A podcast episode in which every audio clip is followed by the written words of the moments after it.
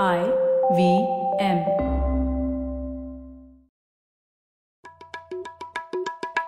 भाई हम हिंदुस्तानियों को बतियाना बड़ा पसंद है। बंगाली में अड्डा उड़िया में खोटी कन्नड़ा में हरटे और हिंदी में पुलियाबाजी। इस कला के लिए हमारी हर भाषा में एक शब्द है। तो प्रणय और मैं तो अक्सर मिलकर पुलियाबाजी करते ही रहते हैं। हमने सोचा कि आपको भी इसमें शामिल कर लिया जाए। तो आइए प्रणय और सौरभ के साथ करते हैं पुलियाबाजी। हेलो सौरभ कैसे हैं आप? बस प्रणय चल रही है तुम बताओ।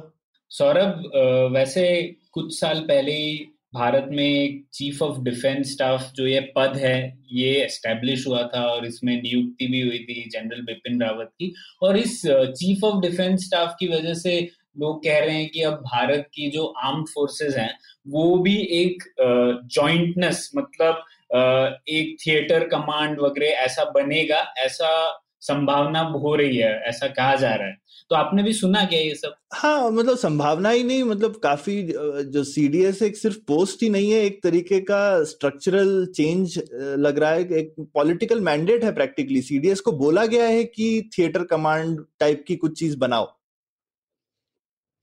तो ये तो काफ़ी बड़ा मेरे हिसाब से भारतीय सेना में इतना बड़ा जो है चेंज शायद अभी तक हुआ नहीं है तो ये काफ़ी बड़ा स्टेप है। काफ़ी सालों से लोग बोल रहे हैं, होना चाहिए होना चाहिए, और और अब वो स्टेप लिया, उसका कहना चाहिए, उस स्टेप में एक पहला कदम उस तरफ़ बढ़ाया गया तो ठीक है, इसी बारे में क्यों ना इस बार पुलियाबाजी की जाए और एक मिलिट्री पुलियाबाजी हो जाए, जिससे कि हम लोग ये सब समझने की कोशिश करें कि ये थिएटर कमांड्स क्या है, ये जॉइंटनेस जो शब्द का प्रयोग होता है मतलब तीनों जो सेनाएँ हैं, उन्हें साथ मिलकर काम करने का जो एक ऑर्गेनाइजेशनल स्ट्रक्चर है, वो कैसे काम करता है, इसे समझते हैं। क्योंकि जैसे चाइना में भी एक थिएटर कमांड्स बने हैं यूएस में तो काफ़ी सालों से हैं दो तीन दशक हो गए उसके लिए तो भारत में इसकी चर्चा तो होती है, लेकिन अब लग रहा है शायद हम उस तरफ़ बढ़ रहे हैं। तो उसी विषय पर चर्चा करने के लिए हमारे साथ है जनरल प्रकाश मेनन। जनरल प्रकाश मेनन पहले भी आ चुके हैं पुलियाबाजी में जब हम लोगों ने डिस्कशन किया था न्यूक्लियर वॉरफेयर पर। तो उसी विषय पर हम लोगों ने डिस्कशन किया था। पहले आज हम लोग करते हैं कन्वेंशनल वॉरफेयर मतलब हमारी जो तीन सेनाएँ हैं उसके बारे में और समझने की कोशिश करते हैं कि ये थिएटराइजेशन थिएटर कमांड्स जॉइंटनेस वगैरह क्या है असली में। तो जनरल मैनन स्वागत है आपका पुलियाबाजी में एक बार फिर से। शुक्रिया। पहले तो जनरल मैनन हम शुरुआत करना चाहते हैं इसी विषय से कि हम लोग अक्सर मतलब हम तो मिलिट्री के बाहर हैं तो हम लोग अक्सर सुनते हैं air power continental power maritime power मतलब थल सेना, वायु सेना, जल सेना, इन तीन जो मेन विभाग हैं आर्म फोर्सेस के, इन तीन शक्तियों की ऐसी खासियत क्या है? मतलब ये तीन क्यों चाहिए? ऐसा है क्या कि आर्म फोर्सेस कुछ चीज़ें बेहतर कर सकता है? थल सेना से या फिर मैरीटाइम पावर कुछ चीज़ें बेहतर कर सकता है एयर पावर से ऐसा कुछ है क्या? हाँ ये तीन भूगोल को अलग अलग जो मिलिट्री पावर है हम्म, तीनों भूगोल के बीच में उनका अलग अलग रोल होता है। बात हम्म। यह है कि लड़ाई जो है वो कंट्रोल के ऊपर निर्भर है। कंट्रोल का मतलब आखिर में आपने पृथ्वी पे जो पॉपुलेशन है उनके ऊपर आप कंट्रोल करना चाहते हैं। बिल्कुल। हम्म। उस कंट्रोल के लिए आपको पहले तो पृथ्वी पे थल पे कंट्रोल करना पड़ेगा। थल। पे कंट्रोल करने के लिए हो सकता है कि आपको आकाश या स्पेस पे एयर पे कंट्रोल करना पड़ेगा या आपको समुद्र कंट्रोल की ज़रूरत हो। लेकिन आखिरी में जो भी है इस कंट्रोल जो है वो जनता जो पृथ्वी में रहते हैं उनके ऊपर कंट्रोल करने के लिए है कि जो हम्म। कुछ भी होगा लड़ाई हवा में होगा या समुद्र में होगा उसका असर जो है आखिर में पृथ्वी पे पड़ता है। इसलिए ये तीनों जो है मिलजुल कर असर कर सकता है। हम्म, और लड़ाई के रूप क्या है? किसके लिए लड़ाई हो रहा है? कहाँ लड़ाई हो रहा है? वो ये तीनों जो है आर्मी नेवी और जो एयरफोर्स है वो उसका अपने अपने रोल करता है। लेकिन बात यह है कि आखिरी में ये कंट्रोल के ऊपर है इन्फ्लुएंस के ऊपर और हम्म। इसलिए जो तीन अलग भाग में है वो भूगोल अलग है पृथ्वी पे अगर लड़ना है तो जो चीज़ आपको चाहिए लड़ने के लिए वो अलग है। अगर वायु में लड़ना है तो फिर आपको अलग military instrument aircraft helicopter missiles वगैरह की ज़रूरत है। समुद्र में लड़ना है तो आपको शिप्स चाहिए सबमरीज चाहिए। इसलिए अलग अलग चीज़ों की ज़रूरत है, ये तीनों अलग भूगोल में लड़ने के लिए। और जनरल मैनन आपका मैं पेपर देख रहा था आपने एक बहुत बढ़िया पेपर भी लिखा है इस विषय पर तो उसमें मुझे देख के बहुत अच्छा लगा। आपने सिर्फ़ ये तीन ही नहीं उसके अलावा आपने साइबर स्पेस और स्पेशल फोर्सेस ये भी तीन ऐड किए हैं और सेम लेवल पे। ये भी एक आजकल नया थॉट प्रोसेस है या ये काफ़ी समय से चल रहा है? देखो पहले जो है हवाई जहाज़ तो था नहीं सिर्फ़ लड़ाई होता था पृथ्वी पे और समुद्र में हम्म। फिर आया एयरक्राफ्ट तो लड़ाई चला गया आकाश में। अभी जो है, दो और, जिसको हम भूगोल कह सकता है, एक तो है साइबर, जिसके थ्रू, जो प्लेटफॉर्म के थ्रू लड़ाई कर सकते हैं। हम साइबर के थ्रू, दुश्मन का, कई सिस्टम्स कम्युनिकेशन सिस्टम हो, या इंफ्रास्ट्रक्चर हो, उसको डैमेज कर सकता है। तो ये भी एक भूगोल बन गया है। इसके अलावा स्पेस इसके साथ साइबर के साथ स्पेस में जो भी, अभी जो इस्तेमाल हो रहा है, जैसे सैटेलाइट है वो सैटेलाइट जो है कम्युनिकेशन के लिए इस्तेमाल होता है सर्वेलेंस के लिए देखने के लिए होता है। इसलिए जो चीज़ आपको लड़ाई और आम जो काम करने की ज़रूरत है, उसके ऊपर या आप कब्जा कर सकता है, या उसको डिस्ट्रक्शन कर सकता है, या उसको न्यूट्रलाइज कर सकता है। इसलिए ये एयर लैंड और सी के अलावा दो और जो है जोग्राफी कहते हैं स्पेस तो खैर जोग्राफी है ही, लेकिन जो इलेक्ट्रोमैग्नेटिक स्पेक्ट्रम है, जिसको हम साइबर बोलते हैं, वो भी अभी एक भूगोल बन गया है। इसलिए ये पाँच भूगोल में इसके थ्रू लड़ाई, जैसे अभी टेक्नोलॉजी का स्थिति है इस इन पाँचों के थ्रू ज़रूर इस्तेमाल होगा कोई भी लड़ाई में। बिल्कुल। तो जनरल मैंने जैसे हम लोग अक्सर सुनते हैं कि एयर पावर जो है अगर आपको कम समय में जल्द से जल्द किसी एनिमी टेरिटरी में पहुँचना है तो एयर पावर शायद ज़्यादा ज़रूरी होता है। या फिर हमें ज़्यादा एरिया कंट्रोल करना है बहुत समय के लिए तो शायद मैरी टाइम पावर यूज़ होता है। ऐसा कुछ डिस्टिंक्शन है क्या कि एक टाइप का पावर एक इंस्ट्रूमेंट या एक ऑब्जेक्टिव के लिए बेहतर तरीके से यूज़ हो सकता है बाकी दोनों के बजाय? ये ये जितने भी पाँच पावर जो है उसका जो शक्ति है वो सिचुएशन के ऊपर निर्भर है। आप करना क्या चाहते हो? ये क्या आप अभी किस एरिया पे आप कंट्रोल करना चाहते हो? अगर वो एरिया जो है समुद्र में है तो ऑब्वियसली जो सी पावर है वो सबसे अहमियत रखता है। अगर मान लीजिए आपने सिर्फ़ जैसे बालाकोट किया आप चाहते हैं कि पाकिस्तान के अंदर घुस के एक टेररिस्ट कैंप को मारो तो आपने एयर पावर इस्तेमाल किया। तो इसका मतलब जो आप करना क्या चाहते हो क्या आप इफ़ेक्ट बनाना चाहते हो उसके ऊपर निर्भर है कि किसका अहमियत रखता है। और आपने जैसे बोला कि अंत में अगर आपको सिविलियन पॉपुलेशन कंट्रोल करना है या टेरिटरी कंट्रोल करना है तो उसके लिए तो इन्फेंट्री या थल सेना की ज़्यादा ज़रूरत होगी अंत में।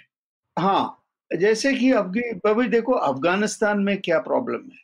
अमेरिका जो है, सबसे शक्तिशाली पावर है। लेकिन उनका लड़ाई अफ़गानिस्तान में, वो अभी लड़ाई जो वो कंट्रोल करना चाहते हैं, वो कंट्रोल नहीं कर पा रहे क्योंकि वो आकाश जो है कंट्रोल करता है लेकिन जो ज़मीन है जो ग्राउंड है वो कंट्रोल नहीं कर पा रहा है क्योंकि उनके पास उतना सोल्जर्स नहीं है जो वहाँ बेच सकता है जो उस कंट्रोल को कर पाएगा। और आखिर में अगर आपने पृथ्वी पे कंट्रोल रखना है तो आपको एक जवान चाहिए गन के साथ उस एरिया को कंट्रोल करने के लिए। वो है सबसे आखिरी पावर जो है, वो इसलिए जो आप करना चाहते हो, अगर आप ग्राउंड को करना चाहते हो तो आपको आर्मी की ज़रूरत है। अगर आप आकाश को कंट्रोल करना चाहते हो तो एयरफोर्स की ज़रूरत है। अगर आप समुद्र को कंट्रोल करना चाहते हैं तो अहमियत जो है, समुद्र शक्ति का रखता है। अच्छा आपने ये अच्छा उदाहरण दिया, जैसे तालिबान जो है अफ़गानिस्तान में, वो उनका अभी भी ग्राउंड लेवल पर उनका कंट्रोल है तो आम यूएस का इतना एयर पावर है वहाँ पे। उन्होंने तो मदर ऑफ़ ऑल बॉम्ब्स भी डाला था वहाँ पे कुछ सालों पहले, पर फिर भी वह जमीनी तौर पर कंट्रोल नहीं कर पा रहे हैं, और इसीलिए तालिबान का कई एरियाओं में अभी भी वर्चस्व कायम है।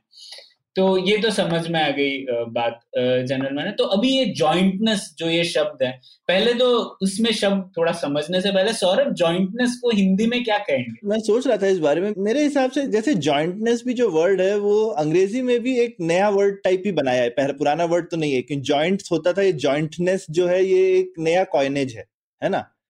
तो हम्म, मेरे को हम्म। लगता है हिंदी में भी हम कुछ नया बना सकते हैं। मैं मैं तो सोच रहा था कि पूरी तरह से कोई चीज़ ज्वाइन हो जाए तो उसको कहते हैं समावेश हो गया। तो ज्वाइंटनेस हाँ, का मतलब हो गया कि समावेशता कि कितनी कितना हम्म। समावेश हुए हैं आप। मुझे थोड़ा अलग लगता है अच्छा बताइए। कि समावेश का मतलब मर्जर ना जैसे इंग्लिश में कहते हैं। बिल्कुल मिल गए एकदम। ज्वाइंट हाँ। भी तो वही होता है ना कि एकदम मिल गए आपस में। अगर अगर पूरी तरह से ज्वाइंटनेस का जो परम है वो तो यही है कि आप आपस में मिल गए पूरी तरह से। और मुझे लगता है वो उद्देश्य नहीं होता ज्वाइंटनेस इसी इसी बारे में जनरल मैनन से भी बात करेंगे, लेकिन मुझे लगता है कि उद्देश्य है, जैसे हम लोगों ने कहा, इतना भी मर्ज नहीं होना है कि इन तीन जो अलग अलग जैसे थल सेना, वायु सेना और जो जल सेना है, इन तीनों का रोल कायम रहना चाहिए। ये पूरी तरीके से मिल नहीं सकते क्योंकि इन तीनों का अलग अलग उद्देश्य है अलग अलग चीज़ें हैं जो ये बेहतर कर सकते हैं। तो वो स्ट्रक्चर कायम रहना है लेकिन एक कॉमन ऑब्जेक्टिव पाने के लिए वो एक साथ काम कर सके उतना होना चाहिए। तो इसीलिए हम्म। मुझे लग रहा था कि शायद जुगलबंदी अच्छा शब्द होगा लेकिन आप कह रहे थे कि जुगलबंदी इस मीनिंग को ठीक से कन्वे नहीं कर पा रहा। हाँ मुझे मुझे लगता है जैसे जुगलबंदी शब्द में थोड़ा एक जो जिसको कहते हैं ना आप जैसे जुगलबंदी जब होती है तो आप क्या करते हैं? आप दूसरे को सुन के रिस्पॉन्ड करते हैं। हम्म। हम्म, तो वो बेसिकली जो है क्या कहते हैं आपस में एक तरीके का आप आप जो है टैंगो करते हैं कि उसने ये किया अभी मैं ये करूँगा और थोड़ा एक इम्प्रोवाइजेशन रहता है एक मौके पे आप थिंकिंग ऑन द फीट है। हम्म। लेकिन मिलिट्री के केस में तो हम कमांड एंड कंट्रोल की बात करते हैं। अगर जॉइंटनेस कुछ हो रही है तो कोई कोई एक ऊपर है हमें जैसे हमने चीफ ऑफ़ डिफेंस बना दिया। जैसे सिंपनी हम्म। जैसा है जुगलबंदी एक बड़ी हिंदुस्तानी चीज़ है। हम्म, वैसे हम्म। है ना? और, और हिंदुस्तान में सिंफनी तो नहीं होती। हिंदुस्तान में दो तीन लोग मिलकर के एक बढ़िया सा म्यूज़िक क्रिएट कर देते हैं आपस में एकदम मौके पे। हाँ। है ना हाँ। तो लेकिन ये जो ये वॉर वगैरह टाइप की चीज़ें ये थोड़ी ज़्यादा सिम्फनी टाइप है कि एक कंडक्टर है और वो डंडा हिलाएगा तो इधर से चेलो बजने लगेगा उधर वायलिन बजने लगेगी वगैरह वगैरह जनरल मैनन आपको क्या लगता है हम ये जॉइंटनेस पहले तो इसके डेफिनेशन पे आने से पहले ये सिम्फनी ज़्यादा सूट करता है जुगलबंदी सूट करता है या मर्जर्स ज़्यादा सूट करता है इस शब्द के लिए नहीं मेरे ख्याल में इसको समझने के लिए सबसे बेहतर उदाहरण जो है हम्म। वो एक थाली का अरे अच्छा। थाली में जो है से खाने पे आ गए। थाली में अगर पाँच अलग अलग हमने चीज़ें थाली के अंदर डाल दिया। हम्म। बात यह है कि जैसे आपको टेस्ट चाहिए आप उसका मिक्सचर ले सकता है। हम्म। दाल ज़्यादा ले सकता है या चावल ज़्यादा ले सकता है या सब्ज़ी ज़्यादा ले सकता है, जैसे आपको मिक्सचर चाहिए, लेकिन उसका जो इंडिविजुअल आइडेंटिटी है ना, वो रहता है हमेशा। वो वो मर्ज नहीं होता। इंडिविजुअल आइडेंटिटी साथ साथ काम करते हैं। तो जो इंडिविजुअल आइडेंटिटी मेंटेन करके जो टेस्ट बनता है, वो भी फिर भी मिक्स करके बनता है, लेकिन उनका आइडेंटिटी अलग है। उसी को जॉइंटनेस कहते हैं। मेरे ख्याल में वो बेहतर उदाहरण होगा। हम्म, ये अच्छा था। तो लेकिन अब इसको समझने के लिए क्या हम शब्द बोलेंगे? निवाला बनाना हा? हाँ, हाँ, हाँ, ये अच्छा होगा हाँ। थाली से निवाला बनाओ। थाली से हम्म। निवाला बनाना नहीं नहीं नहीं। क्योंकि आखिर में ये तीनों जो है ना इसका आइडेंटिटी अलग है। इनका जो दुनिया अलग हम्म। ये भूगोल जो है इनका अलग है। हम्म।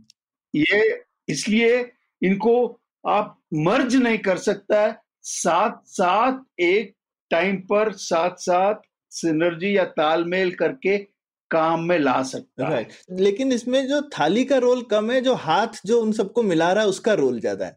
हाँ इसलिए ये थिएटर कमांड जो है ये बिल्कुल इसलिए है कि आप थाली से जो भी आपको चाहिए टास्क के ऊपर आप थाली से लेके आप खा सकते हो। हम्म। तो कॉन्सेप्ट ही ऐसा हाँ। तो जो जॉइंटनेस है इन अ वे आप बेसिकली कह रहे हैं कि हाथ का रोल बढ़ा दिया है। पहले और और खैर एनालॉजीज ब्रेक होती रहती हैं लेकिन बेसिकली ऊपर एक कोऑर्डिनेटिंग फ़ंक्शन चाहिए आप कह रहे हैं कि वो जो डिसाइड करे कि मुझे किस सिचुएशन में कौन सी चीज़ ज़्यादा या कम चाहिए। Correct hmm. मतलब ये स्थल अपने आप नहीं डिसाइड कर सकता बिल्कुल। वो डिसीज़न जो है पूरा सिचुएशन को मद्देनजर रखते हुए जो होल पिक्चर को मद्देनजर रखते हुए आप आपको चूज़ करेंगे कि कितना कहाँ से चाहिए। हम्म हम्म। और फिर आप उसको काम में लाओगे साथ साथ बिल्कुल। ये फ्लेक्सिबिलिटी रहता है। ठीक। जैसे आपको स्वाद चाहिए जैसे आपका मिशन है उस उतना आप हर एक चीज़ से ले सकते हैं। तो तो प्रणय हम जॉइंटनेस वर्ड ही यूज़ कर सकते हैं। आई थिंक ये डिस्कशन से अब समझ में आ गया होगा लो, लोगों को कि जॉइंटनेस का माने क्या है। हम्म हम्म बिल्कुल। तो जनरल मैंने ये जो जॉइंटनेस है ये आर्म्ड फोर्सेस के दृष्टिकोण से कब से हम लोग ये टर्म यूज़ करने लगे? मतलब मैंने जहाँ तक पढ़ा है पहले तो आपने जैसे कहा एयर पावर था ही नहीं तो कुछ जो युद्ध होते थे वो शायद आर्मी और नेवी को कंबाइन करके होते होंगे, पर ज़्यादातर या तो सिर्फ़ ज़मीन पर होते थे और बहुत, थोड़े बहुत जो है वह समुद्र में होते थे। तो फिर फ़र्स्ट वर्ल्ड वॉर से शायद एयर पावर आ गया तो लोग सोचने लगे कैसे कंबाइन करना है। इन तीनों को ऐसा कहना ठीक होगा क्या कि कब से आ गया शब्द और क्यों ज़रूरी है जॉइंटनेस मैंने इसमें मैं एक चीज़ ऐड करूँगा लेकिन सी अभी हमको दिखता है कि ठीक है आर्मी नेवी एयरफोर्स है लेकिन पहले जब नेवी और एयरफोर्स नहीं भी थे पर आर्मी के अंदर ही पहले कैवेलरी था इन्फेंट्री था आर्टिलरी था उनको भी हम्म। तो एक साथ तालमेल में यूज़ करना ही चाहिए था ना तो एक तरीके हम्म। की उधर भी जॉइंटनेस थी नहीं? बिल्कुल इन प्रिंसिपल आप सही बोल रहे हो। हम्म, क्योंकि हर इसमें भी हर एक एयरफोर्स नेवी में अलग अलग हिस्से हैं। उन सबको एक साथ लाना पड़ता है और एक साथ काम करना पड़ता है। इन प्रिंसिपल जो आप कह रहे हैं वो हर एक एयरफोर्स नेवी और आर्मी या साइबर या स्पेस में मिल जाता है। अलग अलग चीज़ें हैं जो उनको डालना पड़ता है। कोई ये नहीं। बिल्कुल और ये जब नहीं थी तो हम शायद आर्मी वर्ड पूरी आर्म फोर्सेस के लिए ही यूज़ करते थे। तो उस टाइम पे ज़रूर जो कैवलरी का कमांडर होगा वो भी अपनी इज़्ज़त रखता होगा जो इन्फेंट्री का होगा वो अपनी इज़्ज़त रखता होगा। और उनमें आपस में ऊपर इसलिए आर्मी चीफ बना के बिठाया होगा कि भैया तुम इन दोनों को एक सेनापति होता था ना कि जब तुम दोनों को तालमेल में रखो। नहीं ये बात जो है एक्चुअली पहले तो सिर्फ़ आर्मी होता था। हम्म। जब नेवी और आर्मी के साथ काम एक साथ करना पड़ेगा तो ये जॉइंटनेस की ज़रूरत पड़ता ठीक। लेकिन पहले क्या होता था जो नेवी जो है अप, मतलब पूरा आर्मी अपने साथ कैरी करता था जो भी जैसे चाहिए और नेवी जो है, है उसको डायरेक्ट करता था। आर्मी भी था उस अच्छा। लेकिन जब एयरफोर्स आया एयरफोर्स जो है दोनों पृथ्वी के ऊपर और समुद्र के ऊपर उसका रोल है। हम्म। तो ये कॉम्प्लिकेशन हुआ कि अभी ये कंट्रोल कैसे करेंगे इन तीनों? तभी जॉइंटनेस का जो जो अक्षर जो अभी इस्तेमाल कर रहा है वो जॉइंट वो पहले तो अमेरिकन टर्म था पर हमारे स्टाफ कॉलेज वेलिंगटन ने 2002 में एक ग्लव्स इस्तेमाल करना शुरू किया जो अभी भी इस्तेमाल करते हैं जिसको जॉइंट मैनशिप बोलते हैं। अच्छा। वो स्टाफ कॉलेज वेलिंगटन का ओरिजिनल ये है जॉइंट मैनशिप मतलब the spirit of working together okay jointmanship वो हमारा इंडियन प्रोडक्ट है। बाकी जॉइंटनेस वगैरह जो है वो वेस्टर्न खास करके अमेरिकन प्रोडक्ट तो जॉइंटमैनशिप बेसिकली थोड़ा सा भावना वाला जैसे स्पोर्ट्समैनशिप टाइप वर्ड है कि जॉइंटमैनशिप मतलब आप हाँ। अपने आप आपके अंदर भावना होनी चाहिए कि आप मिलजुल के करो। करेक्ट एक स्पिरिट को एक स्पिरिट है स्ट्रक्चर हाँ। नहीं है लेकिन जॉइंटनेस में स्ट्रक्चर है शायद करेक्ट तो मतलब ऐसे भी कह सकते हैं कि जॉइंटमैनशिप थोड़ा ह्यूमन फोकस्ड है मतलब जो इंसान इन तीनों फोर्सेस का पार्ट है उसके ऊपर फोकस कर रहे हैं बट जॉइंटनेस जो है ये ज़्यादातर कैसे ऑर्गेनाइजेशनल स्ट्रक्चर होगा उसके ऊपर तवज्जो दे रहा है सही बात मैं बोलूँगा प्रणय की ये थोड़ा मजबूरी वाला वर्ड है कि सी आसान तो है नहीं आर्म फोर्सेस का स्ट्रक्चर चेंज करना तो अगर आप स्ट्रक्चर नहीं चेंज कर सकते तो थोड़ा भावना को अपील कर सकते हो ना। पर स्ट्रक्चर को चेंज किया तो भी अल्टीमेटली भावना को तो चेंज करना पड़ेगा नहीं तो काम नहीं होगा। नहीं वो तो ठीक बात है पर आर्मी शायद भावना पे नहीं चलती है। क्यों जनरल मैनर अगर मान लीजिए आपने स्ट्रक्चर चेंज कर लिया और भावना नहीं चेंज किया तो फिर काम नहीं गड़बड़ हो सकती है अच्छा ठीक। आमतौर पर पहले भावना को चेंज करना पड़ता है तभी तो स्ट्रक्चर चेंज होगा। तो आप चेंज तो हो कह है। सकते हैं कि ये जो 2002 में वो शुरू हुआ तो एक एक तरह से एक जनरेशन निकल गई है 18 साल हो गए। हाँ। तो अब स्ट्रक्चर चेंज करने का समय आ गया है। हाँ बात यह था कि कारगिल रिव्यू कमेटी जो है हम्म, जब उन्होंने रिपोर्ट दिया तो उन्होंने इस बात के ऊपर ज़िक्र किया। अच्छा। और तभी उन्होंने रिकमेंड किया था कि हमको एक चीफ ऑफ़ डिफेंस स्टाफ चाहिए। लेकिन कुछ सर्विसेज़ के ऑपोजिशन पे, कुछ ऑपोजिशन पार्टीज़ की ऑपोजिशन के वजह से वो चीफ ऑफ़ डिफेंस स्टाफ जो है, वो इंस्टीट्यूट नहीं हो पाया। लेकिन एक स्ट्रक्चर उन्होंने किया, उसको इंटीग्रेटेड डिफेंस स्टाफ उन्होंने बोला था कि इंटीग्रेटेड डिफेंस स्टाफ मतलब कम से कम जो स्ट्रक्चर है, वो इंटीग्रेटेड होना चाहिए आर्मी नेवी एयरफोर्स तीनों मिलके, लेकिन जो उसकी, उनके ऊपर जो लीडर होना चाहिए था चीफ ऑफ़ डिफेंस स्टाफ वो गवर्नमेंट ने नए इंस्टीट्यूट कर पाया। इसलिए सिर्फ़ हेडक्वार्टर इंटीग्रेटेड डिफेंस स्टाफ बनाया, लेकिन सीडीएस नहीं बनाया। अभी क्या है, अभी सीडीएस बन गया है। और ये जो डिमांड है अभी का नहीं है ये कारगिल रिव्यू कमेटी का रिकमेंडेशन अच्छा। बीस साल के बाद। हम्म ये बीस साल शायद जल्दी है वैसे ना हमारे हिसाब से तो।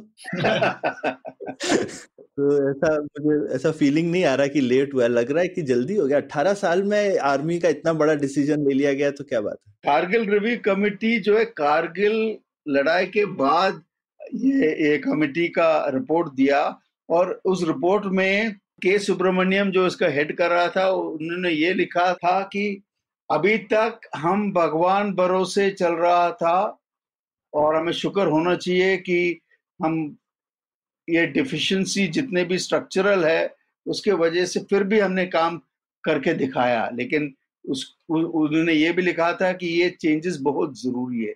फिर भी बीस साल लगा सीडीएस बनने।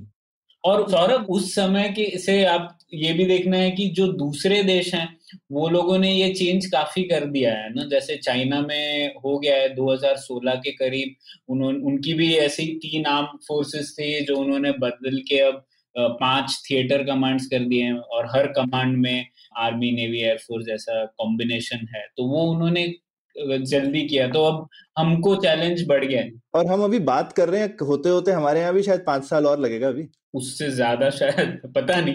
ये वो तो अभी आगे वक्त ही बताएगा क्योंकि बात यह है कि इस बार जो है गवर्नमेंट ने ये डिस्कशन के बाहर है। हाँ, उन्होंने सीडीएस बनाया सीडीएस को मैंडेट किया कि आप जो है थिएटर कमांड बनाइए। बनाएँगे। हाँ पूछा नहीं है कि आप बनाएँ क्या उन्होंने बोला है बनाओ। हाँ करेक्ट ये ये तो एक फ़र्क है तो उम्मीद है कि होना चाहिए वैसे। पॉलिटिकल मैंडेट तो है। टाइम बाउंड नहीं किया है लेकिन हाँ लेकिन उम्मीद है कि अब होना चाहिए। हाँ होगा और बात यह है कि कितना देर लगेगा हाँ, और किस उसका रूप क्या होगा। हाँ, ये थिएटर कमांड क्या चीज़ है वो अभी तो अभी भी ओपन आइटम डिस्कशन पे है चल रहा हाँ, तो वो उस पर आते हैं डिस्कशन करते हैं और देखेंगे कि भारत का थिएटर कमांड कैसे होगा। पर उससे पहले थोड़ा मुझे और ये सवाल थे जनरल मैंने जॉइंटनेस के ऊपर ही। तो हम लोगों ने जैसे बात की कि कैवलरी और इन्फेंट्री जब साथ में काम कर रहे हैं, वो भी एक तरीके का जॉइंटनेस होगा, बहुत सदियों पहले का। तो अब इस टाइम पर अगर हम देखें, जैसे अगर तीन फोर्सेस की लॉजिस्टिक्स है, जो सप्लाई है वो सब अगर एक साथ करें तो वो भी एक जॉइंटनेस होगा, एक लेवल का जॉइंटनेस होगा। तो इस तरीके से अलग अलग लेवल के जॉइंटनेस है क्या? मतलब एक बेसिक काम अगर वो कर पाए, जैसे उनकी शिक्षा एक साथ होगी, अगर उनको सेम कॉन्सेप्ट सेम डॉक्ट्रिन पढ़ाया जाए, वो भी एक जॉइंटनेस कह सकते हैं। और दूसरे एंड पे अगर वो एक साथ वॉर लड़ पा रहे हैं तो वो भी एक जॉइंटनेस कहते हैं तो इतना वाइड स्पेक्ट्रम है तो हम कैसे समझे इस शब्द को? कितने अलग अलग लेवल्स हैं ऐसे समझे क्या इसे? देखो आ, बात यह है कि विषय ये है कि जितने भी आप कॉमन जो फ़ंक्शन है हम्म। जैसे कि आपका राशन है सिंपल जो चीज़ है। राशन तो सेम होना चाहिए तीनों फोर्स के लिए। हम्म। इसलिए एक इंटीग्रेटेड लॉजिस्टिक बन सकता है। जहाँ पर हर एक एयरफोर्स नेवी या आर्मी को अलग अलग अपना खाने पीने के लिए लॉजिस्टिक्स फैसिलिटीज़ की ज़रूरत नहीं होना चाहिए, वो कॉमन कर सकता है। इसी मुताबिक हर एक चीज़ में हर एक जो फ़ंक्शन है जिसमें कॉमनैलिटी है, उसको आप जहाँ तक हो सके जोग्राफी भी, जगह भी डिसाइड करेगा, जहाँ उसको आइडेंटिफाई करके आप एक कॉमन फैसिलिटी बना सकते हैं। इसमें क्या है? एक तो आपका रिसोर्सेस बच जाएगा। हम्म। दूसरा क्योंकि कॉमन फैसिलिटी है मिलजुल के काम करने में आसानी होगा और आपको कोई अलग मतलब पर्सनल की ज़रूरत नहीं है वो भी कम होना चाहिए। हम्म। तो अगर आप मान लीजिए फ़ंक्शंस को इंटीग्रेट करें एक छत के नीचे तो आप काफ़ी रिसोर्सेज अभी सेव कर सकता है। अभी जो है, इंडिया में सत्रह कमांड्स टोटल मिलके अलग अलग आर्मी, नेवी एयरफोर्स इसके अलावा दो इंटीग्रेटेड कमांड इंटीग्रेटेड कमांड जो है, एक तो इसको न्यूक्लियर कमांड कहते हैं। वो इंटीग्रेटेड है, आर्मी, नेवी एयरफोर्स और एक जो एंडमन निकोबार में है, वो भी इंटीग्रेटेड कमांड है। वहाँ पे तीनों जो है, एक ही कमांड के नीचे है। इसके अलावा आर्मी एयरफोर्स और नेवी के पास अलग अलग कमांड है और उनका जो भूगोल भी है, वो ओवरलैप करता है। इसका मतलब जो हम, जो रिसोर्सेज है, उसको हम सही इस्तेमाल नहीं कर सकता एक तो वो पॉइंट दूसरा, जितना ज़्यादा कमांड रहोगे, उतना आपको मुश्किल है कोऑर्डिनेट करने का। तो ये जो थिएटर कमांड जिसका कॉन्सेप्ट है, वो इसी का है कि भूगोल के मुताबिक थिएटर बनाओ और उस थिएटर के अंदर एक कमांडर के नीचे, जो थिएटर कमांड बोलते हैं, बोलेंगे, उसके नीचे ये सब लोग काम करेंगे। और जिस थिएटर में आपको रिसोर्सेज चाहिए होगा, अब दूसरा थिएटर से ले सकता है। तो ये जो कॉन्सेप्ट है, ये इंडिया सिर्फ़ सबसे बड़ी मिलिट्री है जो अभी तक इसका इस्तेमाल नहीं किया है। अभी हो रहा है। और इसकी ज़रूरत है। अभी इसकी मतलब ये प्राइमरी जो इसका जो ऑपोजिशन कर रहे थे वो एयरफोर्स था। क्योंकि एयरफोर्स का कहना था कि इंडिया एक थिएटर है। अच्छा। तो इसलिए इसके अलावा कोई थिएटर्स की ज़रूरत नहीं है। ये जो जैसे अभी चल रहा है बहुत अच्छा चल रहा है वो उनका आर्गुमेंट था। लेकिन वो आर्गुमेंट अभी पॉलिटिकल मैंडेट से रहा नहीं। अभी बदलाव के टाइम आ गया है। और ये बदलाव जो है, बिल्कुल अच्छा दिशा में तो जैसा कि आपने कहा जनरल मैन इसके शायद दोनों एडवांटेज है, एक एफिशिएंसी और एक इफेक्टिवनेस क्या मतलब एफिशिएंसी मतलब हम लोग कॉस्ट कम करना चाह रहे हैं। तो जैसा आपने कहा, अगर राशन सब तीनों फोर्सेस का एक लॉजिस्टिक चेन से हो तो हम लोग शायद जो कॉस्ट है, वो कम कर पाएँगे।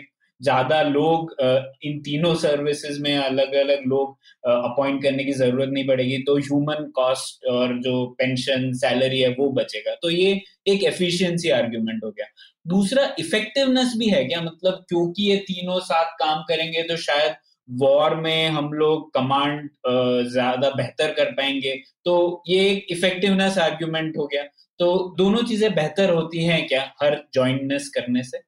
हाँ बात यह है कि जो मेन चीज़ है लड़ाई आपने एक साथ लड़ना है। हम्म, और इसलिए जो डॉक्ट्रिन है आपका जो सोच विचार जो है वो एक होना चाहिए एक ही सिद्धांत आपने अडॉप्ट करना है। हम्म, मतलब आपको बैठ के मिलजुल कर डिसाइड करना है कि लड़ाई कैसे होगा किस तरीके से हमने लड़ना है और अलग अलग जो है उनका रोल क्या होगा। ये मिलजुल के करना पड़ेगा। अभी क्या है आर्मी जो है अपना सोच विचार अलग है नेवी का अपना सोच विचार अलग है और एयरफोर्स का अपना सोच विचार अलग है। और बाद में जब ज़रूरत पड़ता है वो अपना अप, ये तीनों मिलजुल। लेकिन इसमें क्या प्रॉब्लम है कि हमारे जो मिलिट्री पावर की जो ढांचा है कौन सा कहाँ हमने पैसे लगाना है वो कौन डिसाइड करेगा? क्योंकि वो कोई कॉमनैलिटी नहीं है। डॉक्टर डॉक्ट्रिन ही अलग है। जॉइंट सर्विस डॉक्टर नहीं है।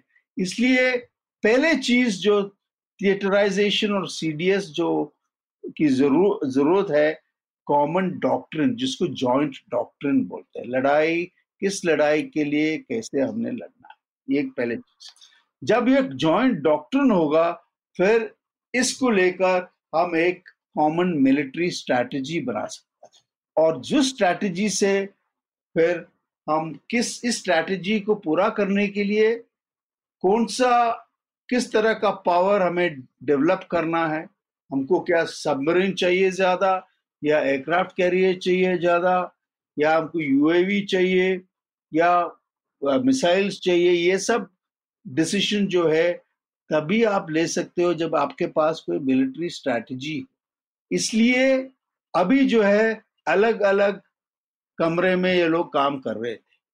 थिएटराइजेशन और सीडीएस की वजह से ये सब एक ही कमरे में बैठ के आपस में डिस्कस करके डिसाइड कर सकता है। ये है, इसका जो है जो मेन इफेक्टिवनेस मिलिट्री इफेक्टिवनेस का जो कारण वो इसलिए होगा कि वो अब शुरुआत से ही प्लानिंग से ही ये तीनों मिल के काम करेंगे। अभी क्या है? अलग अलग प्लान करते हैं फिर बाद में उसको जोड़ने की कोशिश करते हैं। हम्म, ये तो अच्छा उदाहरण दिया आपने। जनरल मैनन ये मैंने एक पेपर पढ़ा था जो ऑस्ट्रेलिया के दृष्टिकोण से था जॉइंटनेस पे पर वो लोग कह रहे थे कि उनकी दृष्टिकोण से चार लेवल होते हैं जॉइंटनेस के। एक तो सबसे पहले डॉक्ट्रिनल मतलब जैसा आपने कहा कि सब फोर्सेस एक उद्देश्य के बारे में सोच रहे हैं या नहीं। फिर होता है एजुकेशनल वो साथ में सेम चीज़ का ज्ञान उन्हें मिल रहा है या नहीं। तीसरा ऑर्गेनाइजेशनल मतलब स्ट्रक्चर उनका अ, सब स्ट्रक्चर मर्ज है कि नहीं। और चौथा ऑपरेशनल मतलब अ, एक साथ लड़ पा रहे हैं या नहीं।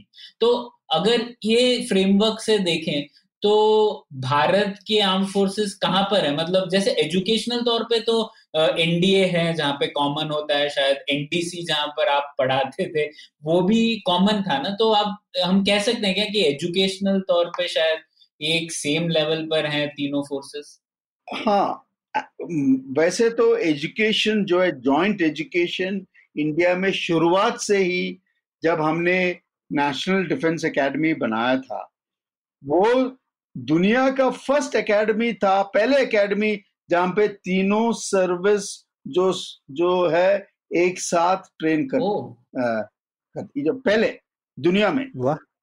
लेकिन उसके बाद हमने जो प्रोग्रेस वहाँ से किया हमने स्टाफ कॉलेज बनाया जो ऑलरेडी था। पहले स्टाफ कॉलेज पाकिस्तान में था फिर इधर आया। और फिर एनडीसी है हायर कमांड कोर्स है, उसके फिर नेशनल डिफेंस कोर्स तो हमारे जो जॉइंट ट्रेनिंग है ना, वो काफ़ी प्रोग्रेस कर चुके हैं। बात यह है कि वो जॉइंट ट्रेनिंग में भी जब तक हमारे पास जॉइंट डॉक्ट्रिन ना हो, और वो डॉक्ट्रिन वो एकेडमी में नहीं बन सकता है, वो डॉक्ट्रिन बनना चाहिए जो जॉइंट हेडक्वार्टर जो हमारे पास अभी तक था ही नहीं।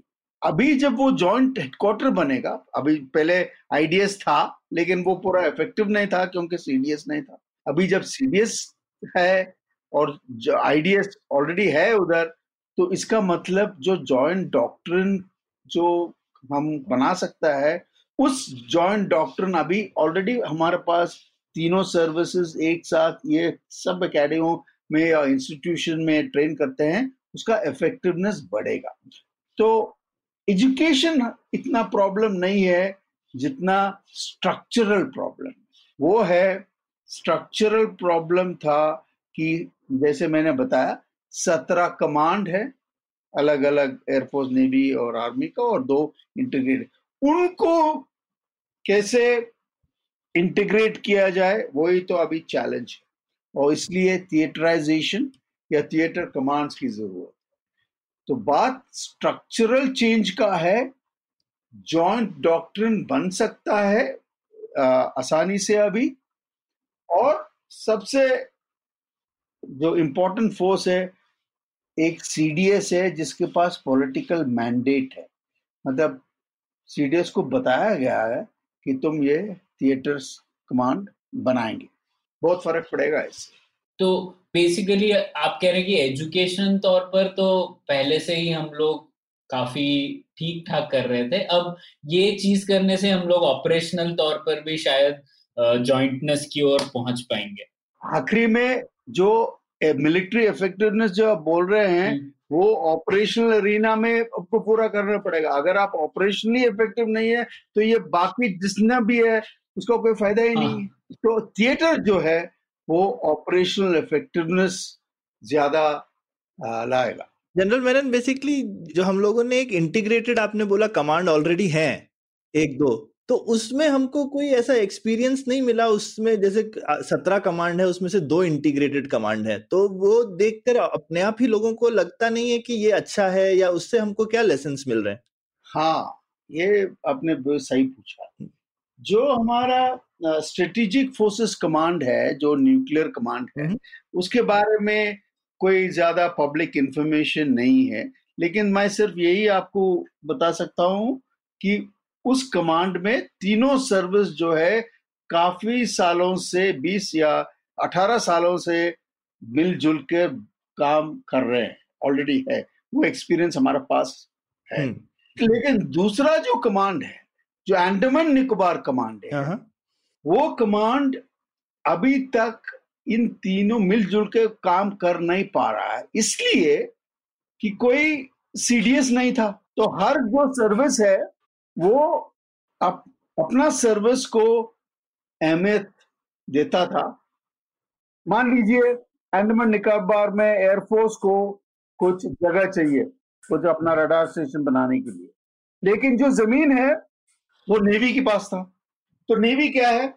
उनको ज़मीन बड़ा मुश्किल से देता था। या आर्मी जो है, अगर मान लीजिए उन्होंने एक ब्रिगेड उधर भेजना है, वो आर्मी उस ब्रिगेड को हर तीन साल बदली करना चाहता है। रोटेशनल ये रोटेशनल का प्रॉब्लम ये था कि उस ब्रिगेड को एक एम्फीबियस ब्रिगेड के तौर पे काम करना होता था। उसके लिए परमानेंसी चाहिए। हर तीन साल में, मान लीजिए आप एक गोरखा बटालियन को वहाँ भेजो। गोरखा जो है, उनको थोड़ा तैरने में इतना एक्सपर्टीज नहीं होता है, क्योंकि वो नेपाल से आते हैं। तो उनको पहले नींदना सिखा। तो ये जो है, जो कमांड है, उस, हमारा जो एक्सपीरियंस है एंडोमेन निकर कमांड ये एक्सपीरियंस है कि जब तक ऊपर से सब जो है अपना हाथ ना लगाए और अप, इसको इंटीग्रेटेड ट्रीट ना करें ये काम नहीं करेगा। और बात यह है कि उस कमांड में रोटेशनल था उसका CNC air force navy army rotation जो भी उस सर्विस का आता था वो अपने आप अपना सर्विस को ज़्यादा ख्याल रखता था। हम्म। अभी जो है जब थिएटर कमांड बनेगा तो ये सब जो है जो सर्विस आइडेंटिटी है वो रहेगा लेकिन कोई ऐसा ऊपर वाला नहीं है जो सिर्फ़ अपना सर्विस को देखेगा। थिएटर कमांड लेवल पे खत्म हो जाना चाहिए। हाँ बिल्कुल। तो शायद इवन एजुकेशन लेवल पे शायद ज़रूरत पड़े ना जनरल मैनन बेसिकली जैसे आज की डेट में लोग मिडिल मैनेजमेंट टाइम पे वेलिंगटन जाना होता है उसी तरह से शायद थिएटर कमांड लेवल पे ग्रेजुएट करने से पहले शायद फिर से एजुकेशन की ज़रूरत पड़ेगी। हाँ जो ट्रेनिंग सिस्टम्स की जो बदलाव होना चाहिए ये जॉइंट पोस्ट को मैन करने के लिए वो सब हमारे पास ऑलरेडी ट्रेनिंग इंस्टीट्यूशन है जहाँ पर ये हो सकता है। उसमें कोई प्रॉब्लम नहीं है। ठीक। सौरभ तो इससे ये सीखना मिलता है कि जो अंडमान वाला कमांड है वो नाम के लिए इंटीग्रेटेड है लेकिन जो मेन प्रॉब्लम्स है वो तो अभी भी है वहाँ पर। बिल्कुल। ठीक है। तो एक और एंगल था जनरल मैन ने जॉइंटनेस समझने के लिए तो ये तो हम लोगों ने बात कर ली आर्मी नेवी एयरफोर्स की। लेकिन जैसे अब हम कश्मीर में देखते हैं, जो ऑपरेशंस हैं वहाँ पे, वो आर्मी पुलिस और पैरामिलिट्री तीनों मिलके कर रहे हैं। तो ये भी एक तरीके का जॉइंटनेस है क्या? और जब हम लोग जॉइंटनेस की परिभाषा ढूंढते हैं तो इन फोर्सेस को भी इन्वॉल्व करने की ज़रूरत है कि वो अभी दूर की बात है तो करने अभी सोचना नहीं चाहिए उस बारे में? नहीं बात यह है कि आधुनिक जो बैटल स्पेस है इसमें कई तरह के एलिमेंट्स हैं। कई तरह के सिविलियन एलिमेंट्स है। कुछ इधर अभी सिविलियन एलिमेंट्स भी कुछ ज़्यादा ही हो गया साइबर देखो हम्म, हम्म। साइबर सिर्फ़ मिलिट्री के पास नहीं है, आर्मी, नेवी एयरफोर्स के अलग है, लेकिन जितने भी मेन साइबर जो है सर्वेलेंस केपेबिलिटी है, मॉनिटरिंग केपेबिलिटी है, वो सब एनटीआरओ के पास है, वो नेशनल रिसोर्स है। तो इसका मतलब जो, जहाँ पर भी आप काम करोगे एयरफोर्स नेवी और आर्मी, काफ़ी सिविलियन एजेंसी है जिसके साथ आपको मिलके काम करना पड़ेगा। और उसके लिए स्ट्रक्चर्स बना हुआ है। जैसे कि जम्मू एंड कश्मीर में एक कमांड लेवल का स्ट्रक्चर है मैकेनिज्म है, जिसमें चीफ मिनिस्टर अभी तो गवर्नर होगा, जो प्रोसाइड करता है और इसका अलग अलग जो अंग है, उनका जो हेड्स है उसके उस स्ट्रक्चर में बैठ के उसको यूनाइटेड काउंसिल डिसीज़न लेते हैं पॉलिसी डिसीज़न तो जैसे ज़रूरत है वैसे आप स्ट्रक्चर बना सकते हो और बनाने की ज़रूरत है। ऐसे नहीं है, अभी कोई अंग जो है अपने आप लड़ाई नहीं करता है। हाँ ठीक है, एक ऑपरेशन के लिए मान लीजिए हो सकता है कि सिर्फ़ आर्मी ही ऑपरेशन कर रहा हो, लेकिन अगर आप पूरा आप उसका ढांचा देख, देखो तो उसमें सब तरह के लोग हैं। सिविलियन भी है आर्म फोर्सेस भी है, इसलिए मेन चीज़ है कि लीडरशिप को जो है, ये काबिलियत होना चाहिए कि अपने आप, अपने यूनिफॉर्म के बाहर भी आप मिलजुल के काम करना सीखना ये बहुत ज़रूरी है। ठीक है तो अब हम लोग जॉइंटनेस तो हम लोगों ने समझ लिया और हम लोगों ने थोड़ा बहुत भारत को क्यों ज़रूरत है इसकी, ये भी बात की। तो अब हम लोग आ जाते हैं ये थिएटर कमांड्स जो भारत में बनने चाहिए, उसके बारे में डिस्कशन करते हैं। और जनरल मैनन ने इस पर एक पेपर भी लिखा जो हम लिंक करेंगे। आप लोग ज़रूर पढ़िएगा आपको सीखने मिलेगा कि क्यों भारत को ज़रूरत है इस तरीके के स्ट्रक्चर की। तो जनरल मैनन इस बारे में आते हैं। जैसे चाइना ने भी थिएटर कमांड्स में गठित किया है, अपने आप को रिसेंटली तो भारत को अगर थिएटर कमांड्स बनाने हो तो क्या फैक्टर्स है जिनके बारे में हमें सोचना चाहिए? एक तो आपने जोग्राफी बोला और कोई फैक्टर है क्या जो सोचना चाहिए जिसके आधार पर हम लोग अलग अलग थिएटर्स बना पाए? हाँ आ, सबसे पहले जो थिएटर है उसका मेन कॉन्सेप्चुअल फाउंडेशन है कि वो इंसानी क्षमता का इस्तेमाल करो जिस पे हम आपस में काफ़ी साइज़ के साथ हम मिलजुल के काम कर सकते हैं हम्म। सहयोग कर सकते हैं। The ability to cooperate flexibly in large numbers ये सबसे अंडरलाइंग प्रिंसिपल है थिएटर कमांड्स का। तो जितना बड़ा थिएटर हो उतना ही अच्छा। सबसे पहले बात यह है। दूसरा, जैसे आपने बताया, जो भूगोल, और इंडिया जो है, अगर आप इंडिया का मैप आप अपने मन में सोच सकते हो, दो थिएटर तो सामने नज़र आता है। वो है उत्तर थिएटर चाइना के साथ, जो हिमालयास में बेस हो सकता है, और म्यांमार और बांग्लादेश के साथ भी हो सकता है। इसको, ये उत्तर थिएटर है। जिसमें मेन जो आपका एडवर्सरी है वो चाइना है। दूसरा थिएटर हो सकता है जो पाकिस्तान का जो बाउंड्री है पश्चिम की तरफ़। तो ये नॉर्दर्न थिएटर और वेस्टर्न थिएटर जो इसमें दो अलग अलग एडवर्सरी है और उनके खिलाफ जो वहाँ से आए जो थ्रेट है वो भी अलग है। हम्म। इसलिए ये दो थिएटर खतरे जो है जो खतरे का जो खतरा जो चाइना से आ, आ सकता है और पाकिस्तान से है उसका अलग अलग रूप इसलिए अलग अलग थिएटर ये बन सकता है दो थिएटर। तीसरा थिएटर है समुद्र का। ये अगर देखा जाए तो इंडियन ओशन एक थिएटर बन सकता है जिसको हम मैरिटाइम थिएटर कह सकते हैं। लेकिन ये थिएटर जो है ये ये इसका जो एक्सटेंट है ये दोनों तरफ़, पश्चिम की तरफ़, मिडल ईस्ट की तरफ़ है और पूर्व की तरफ़ ये साउथ चाइना सी की तरफ़ भी जा सकता है। लेकिन इसलिए इसका एक्सटेंट देखते हुए इसको कंट्रोल और ये अलग, जो पूर्व की तरफ़ से चाइना का थ्रेट है, पश्चिम की तरफ़ से पाकिस्तान का थ्रेट है। ये समुद्र का जो हिस्सा है इसको दो भाग में कर सकता है। एक भाग में भी ही कर सकता है लेकिन मेरा कारण इसका दो भाग में करने के लिए है कि जो भी आप थिएटर हम बनाएँगे उसका हमारा इंटरनल अंदरूनी हिस्सा भी उस थिएटर का हिस्सा होना चाहिए। मतलब जो मैरीटाइम थिएटर है वो कुछ स्टेट्स और ज़मीन भी वहाँ पर उसके अंदर है। हाँ हाँ बिल्कुल क्योंकि हमारे खास करके इंडिया के जो कॉन्टेक्स्ट में है, जो भी थिएटर होगा नॉर्दर्न वेस्टर्न थिएटर वो उनके साथ कुछ स्टेट्स भी आपको जोड़ना पड़ेगा, क्योंकि हमारा इंटरनल सिक्योरिटी का भी रिस्पॉन्सिबिलिटी है। जैसे जे के है, या नॉर्थ ईस्टर्न स्टेट्स का है नॉर्थ ईस्टर्न स्टेट्स पूरा जो है ईस्टर्न थिएटर के अंदर आएगा यूपी ईस्टर्न थिएटर के अंदर आएगा। और जो वेस्ट में जितने भी स्टेट्स है, पंजाब, राजस्थान, गुजरात, उत्तराखंड वगैरह है, जो है, वो पश्चिम वाला थिएटर के नीचे। इसी मुताबिक जो मैरिटाइम कमांड है, जो समुद्र का कमांड है, उसको भी स्टेट्स आपको देना पड़ेगा।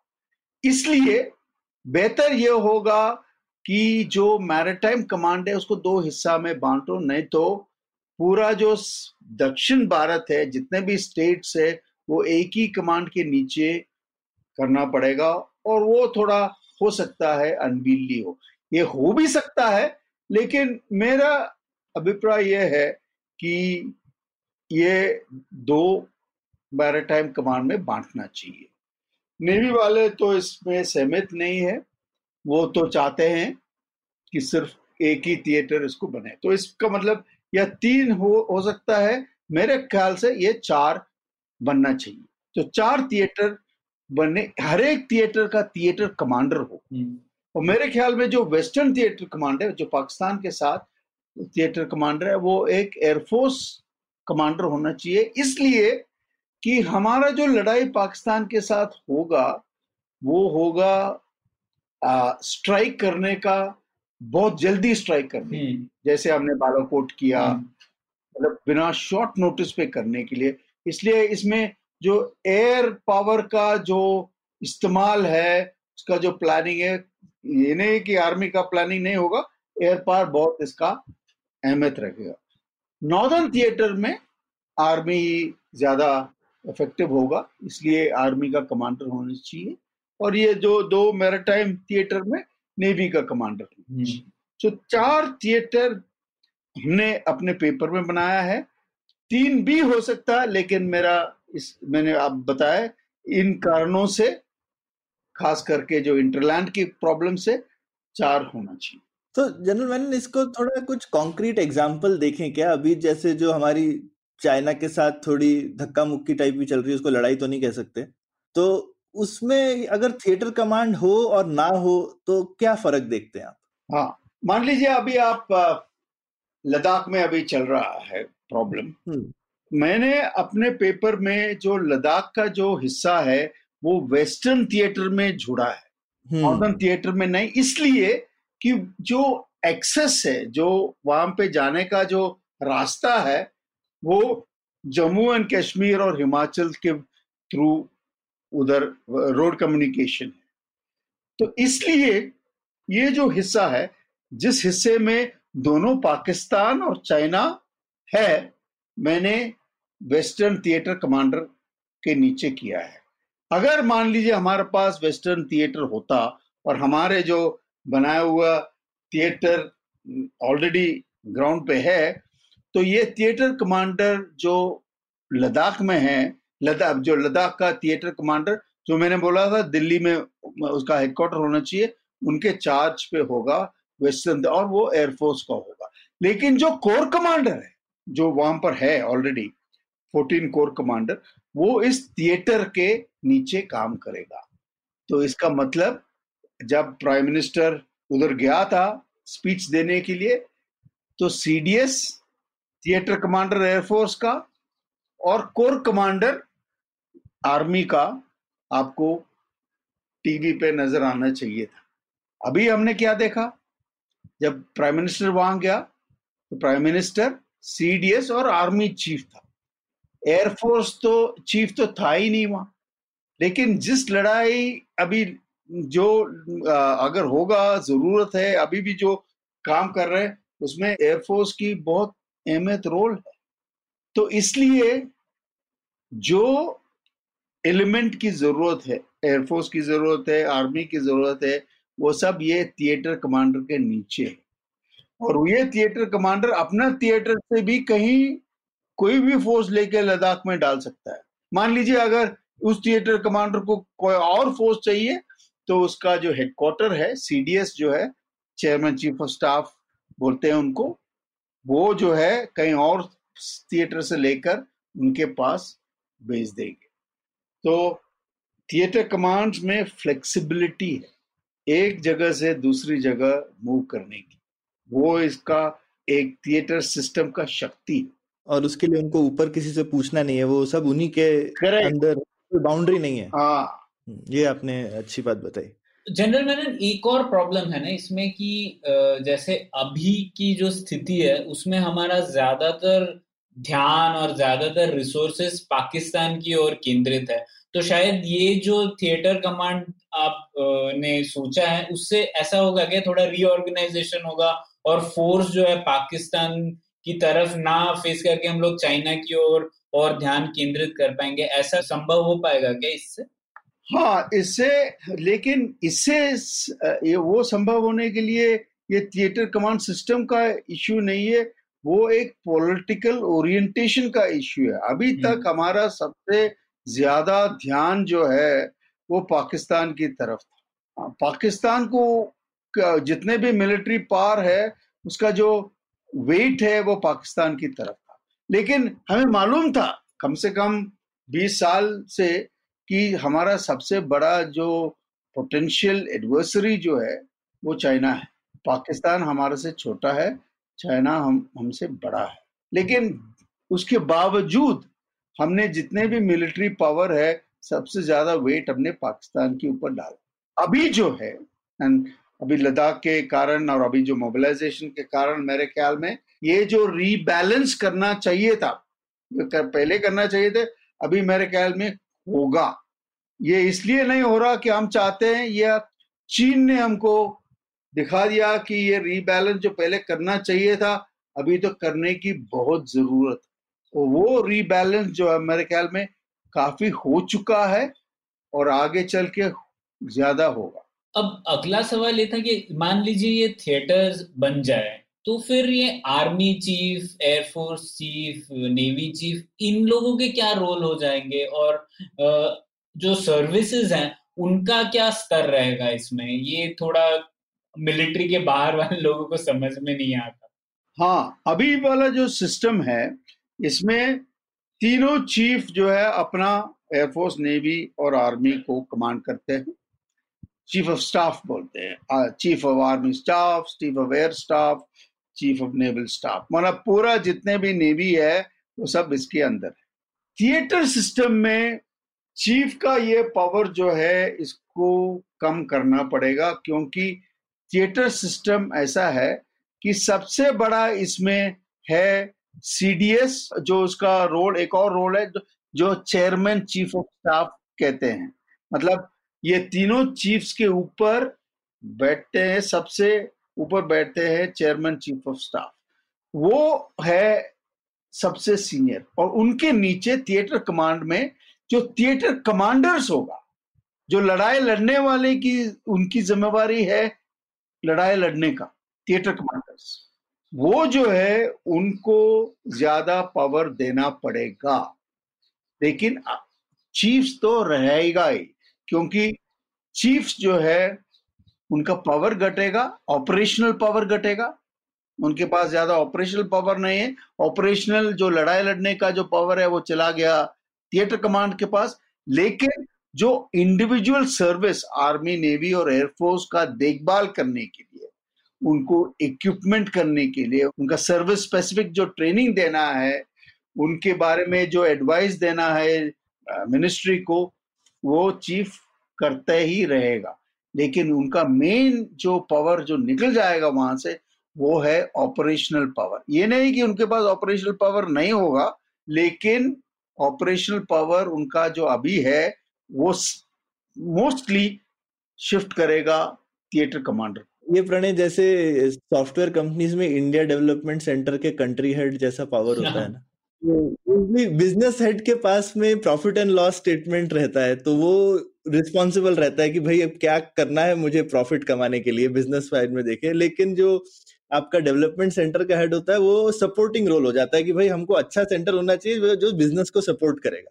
अगर कमर्शियल साइड से एग्जांपल देखें तो। सौरभ मैंने इस पेपर के अंदर मैंने बोला था जो ट्रांसिशन जो करना है हमने मैंने मैंने ये लिखा था कि डिफेंस फोर्सेस के अंदर इस ट्रांसिशन करने के लिए एक्सपर्टीज नहीं है हम्म। उनको एक्सपर्टीज बाहर से लाना पड़ेगा और मैंने बोला था कि जो ये ट्रांसिशन है ना जो कॉपोरेट में जो स्ट्रेटेजिक बिज़नेस यूनिट्स क्रिएट किया था बिल्कुल हाँ उसी मुताबिक मैंने लिखा हुआ है इस पेपर हाँ, में तो मैंने कि उनसे हाँ। उनसे ये एडवाइस लेना चाहिए हम्म। और उनको इनकॉपरेट करना चाहिए हमारा जो है ट्रांसिशन प्लान बनाने की हम्म। मैं लेकिन बोलूँगा कि ऐसा नहीं है कि प्राइवेट सेक्टर का आई मीन हमने किया तो बहुत सालों से है ये लेकिन कोई ट्रैक रिकॉर्ड हम लोगों का भी बहुत अच्छा नहीं है ये करने में।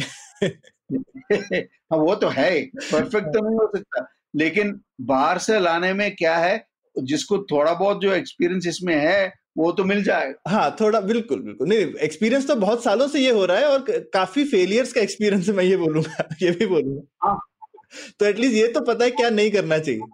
नहीं नहीं क्योंकि ये बहुत कॉम्प्लेक्स टास्क है। हाँ जी बिल्कुल। इसलिए पाँच छह साल या दस साल मेरे ख्याल में लगेगा इसको पूरा करने में। और हड़बड़ी करनी भी नहीं चाहिए क्योंकि ठीक से करना चाहिए। नहीं बात यह है कि इस दौरान जो है हम अपना फौज को उसका मिलिट्री इफ़ेक्टिव को डिस्टर्ब नहीं कर सकता है। क्योंकि कोई कभी भी और जियो जो सिचुएशन हालात है वो भी खराब हो रहे हैं।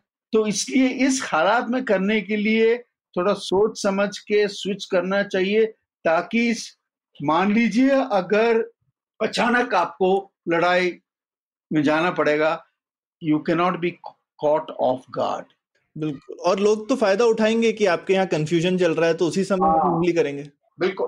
पर इस बात पर जनरल मैंने जैसे चाइना में 2016 में शुरू हुआ ये तो अभी तक हो गया होगा क्या? कंप्लीट वो लोग भी थोड़ा ट्रांजिशन फ़ेज़ में नहीं होंगे इस बारे में?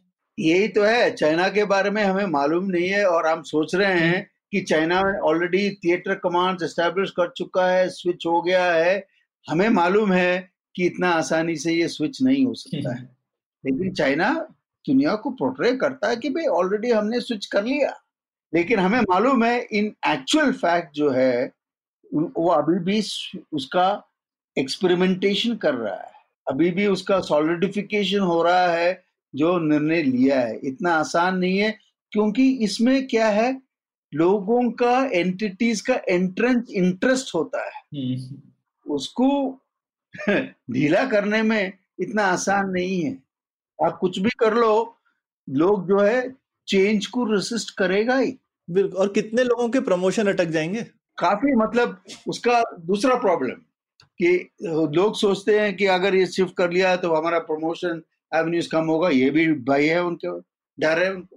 हम्म, अच्छा तो अंत में जनरल मैनन हम लोगों ने अभी बात की जो थिएटर कमांड्स की पर जो यूएस में जैसे हम देखते हैं फंक्शनल कमांड्स भी होते हैं ना जैसे जो नए डोमेन्स जो हैं जिसके बारे में आपने भी बताया तो वो कहाँ पर आएँगे इस स्ट्रक्चर में? तो जैसे साइबर कमांड या फिर स्पेस कमांड ये सब लोग कहाँ जाएँगे? ये थिएटर कमांड जो है बेसिक स्ट्रक्चर होगा। बाकी फंक्शनल कमांड जो है, इस थिएटर कमांड को सपोर्ट करेगा। उदाहरण के तौर पे ट्रेनिंग कमांड ले लो। ट्रेनिंग कमांड जो है जॉइंट सर्विस ट्रेनिंग का जिम्मेवार होगा। वो जो हेडक्वार्टर है इनका, जो इंटीग्रेटेड डिफेंस हेडक्वार्टर है, उधर होगा ट्रेनिंग कमांड साइबर कमांड जो उनका काम है कि थिएटर कमांड को सहयोग या सपोर्ट देना या रिसोर्सेज देना। इसलिए लॉजिस्टिक्स कमांड जैसे कि मेंटेनेंस कमांड होगा, ये जॉइंट के लिए अलग है फ़ंक्शन इसके अलावा हर एक सर्विस को अपना अपना ट्रेनिंग करना पड़ेगा अपना अपना मेंटेनेंस अलग अलग है, क्योंकि इक्विपमेंट अलग अलग है तो उनके पास भी अलग अलग स्ट्रक्चर्स होंगे जो उनको सपोर्ट करने के लिए। तो जो मेन चीज़ है ट्रेनिंग लॉजिस्टिक्स जैसे अभी बोल रहे हैं कि एयर डिफेंस कमांड क्रिएट होने वाला है, इसी मुताबिक साइबर स्पेशल फोर्सेस इसका अलग अलग ऑलरेडी स्ट्रक्चर्स बन चुके हैं, और ये सब जो है हेडक्वार्टर जो है, जिसमें chairman chief of staff committee उसके नीचे आएगा। लेकिन उनका काम है फंक्शनल कमांड्स का काम है, उस फ़ंक्शन से थिएटर कमांड्स को सपोर्ट करना। लड़ाई जो है थिएटर कमांडर के नीचे हो, वही कोऑर्डिनेट करेगा ये सब एलिमेंट्स बिल्कुल। तो इस तरीके से ऑर्गेनाइज होगा और मतलब ये थोड़ा डिफरेंट है ना। यूएस में जो फंक्शनल कमांड है वो अलग है। और आप कह रहे हैं कि ये थिएटर कमांड के अंदर ही आएगा इन ये फंक्शनल कमांड्स नहीं नहीं फंक्शनल कमांड तो मान लीजिए ट्रेनिंग जॉइंट ट्रेनिंग कमांड्स है। जी इसका मतलब जितने भी ये एनडीए है डिफेंस सर्विसेज़ स्टाफ कॉलेज है कॉलेज ऑफ़ डिफेंस मैनेजमेंट है जो हैदराबाद में है नेशनल डिफेंस कॉलेज है वो सब ये जॉइंट ट्रेनिंग के कमांड के अंदर आएगा। इस जॉइंट ट्रेनिंग में तीनों सर्विस का लोग ट्रेनिंग लेंगे। लेकिन इसके अलावा हर एक एयरफोर्स नेवी और आर्मी का ट्रेनिंग की ज़रूरत है तो उनके पास भी अलग अलग ट्रेनिंग का स्ट्रक्चर होगा उनका स्पेशलिस्ट ट्रेनिंग देने के लिए। वो तो रहेगा ही। कॉमन जो है जहाँ पर हो सकता है जैसे लॉजिस्टिक्स है। जैसे मैंने अपने राशन का उदाहरण पहले दिया था। वो कॉमन वो लॉजिस्टिक्स कमांड से वो लॉजिस्टिक कमांड जो है हर एक थिएटर कमांड को लॉजिस्टिक्स का प्रोक्योरमेंट और डिस्ट्रीब्यूशन करेगा। नहीं ये तो बहुत बढ़िया है जनरल मैनन आज एक जरा ये जॉइंटनेस सिर्फ़ वर्ड देखते थे और ये सीडीएस तो बहुत हमारे मेरे ख्याल से श्रोताओं ने सुना होगा लेकिन सीडीएस का कितना फार रीचिंग और बड़ा इम्पैक्ट होने वाला है। इंडियन आर्म फोर्सेस पे उम्मीद है आज उनको थोड़ी झलक मिली गई होगी इसकी। तो खत्म करते हैं पुलियाबाजी प्रणय? बिल्कुल। शुक्रिया जनरल मैनन आपने बताया थिएटर कमांड जॉइंटनेस वगैरह पर और हम लोग ये पेपर भी लिंक करेंगे तो उम्मीद है लोग पढ़ेंगे और सोचेंगे कि भारतीय आर्म फोर्सेस किस तरीके से और एफिशिएंट और इफ़ेक्टिव बन सकते हैं थिएटर कमांड्स के द्वारा। तो थैंक यू थैंक यू धन्यवाद। जय हिंद। जय हिंद। उम्मीद है आपको भी मज़ा आया। यह पॉडकास्ट संभव हो पाया है तक्षशिला इंस्टीट्यूशन के सपोर्ट के कारण। तक्षशिला पब्लिक पॉलिसी में शिक्षा और अनुसंधान के लिए स्थापित एक स्वतंत्र संस्था है। आप दुनिया के किसी भी कोने में हो, आपकी उम्र कुछ भी हो, अगर आप पब्लिक पॉलिसी विदेश नीति या टेक्नोलॉजी गवर्नेंस में रुचि रखते हैं तो तक्षशिला की website Takshashila dot org dot in पर उनके कोर्सेज को ज़रूर चेक कीजिए। और अगर आप पुलियाबाजी में शामिल होना चाहते हैं तो हमसे कनेक्ट कीजिए Puliyabaazi at gmail dot com पर या फिर एट पुलियाबाजी ट्विटर पर। शुक्रिया।